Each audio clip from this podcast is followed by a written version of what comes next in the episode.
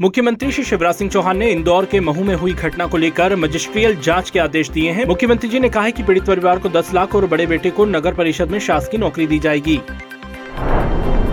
मुख्यमंत्री श्री शिवराज सिंह चौहान ने आज कर्नाटक प्रवास के दौरान विजयनगर में आयोजित रैली में सहभागिता दी और जनसभा को संबोधित किया।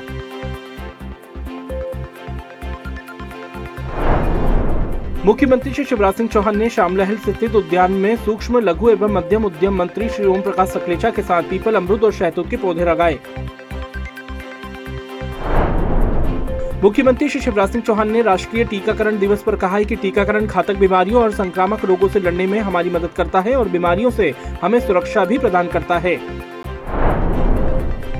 राज्यपाल श्री मंगू भाई पटेल के साथ मंत्री श्री कमल पटेल ने हरदा ज़िले के रहट गाँव में 29 करोड़ 33 लाख रुपए की लागत से नवनिर्मित एकलव्य आदर्श आवासीय विद्यालय के नवीन भवन का लोकार्पण किया।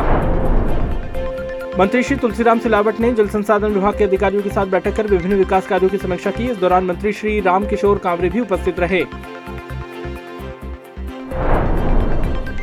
मंत्री श्री भरत सिंह कुशवाहा की अध्यक्षता में उद्यानिकी एवं खाद्य प्रसंस्करण विभाग की परामर्शदात्री समिति की बैठक हुई।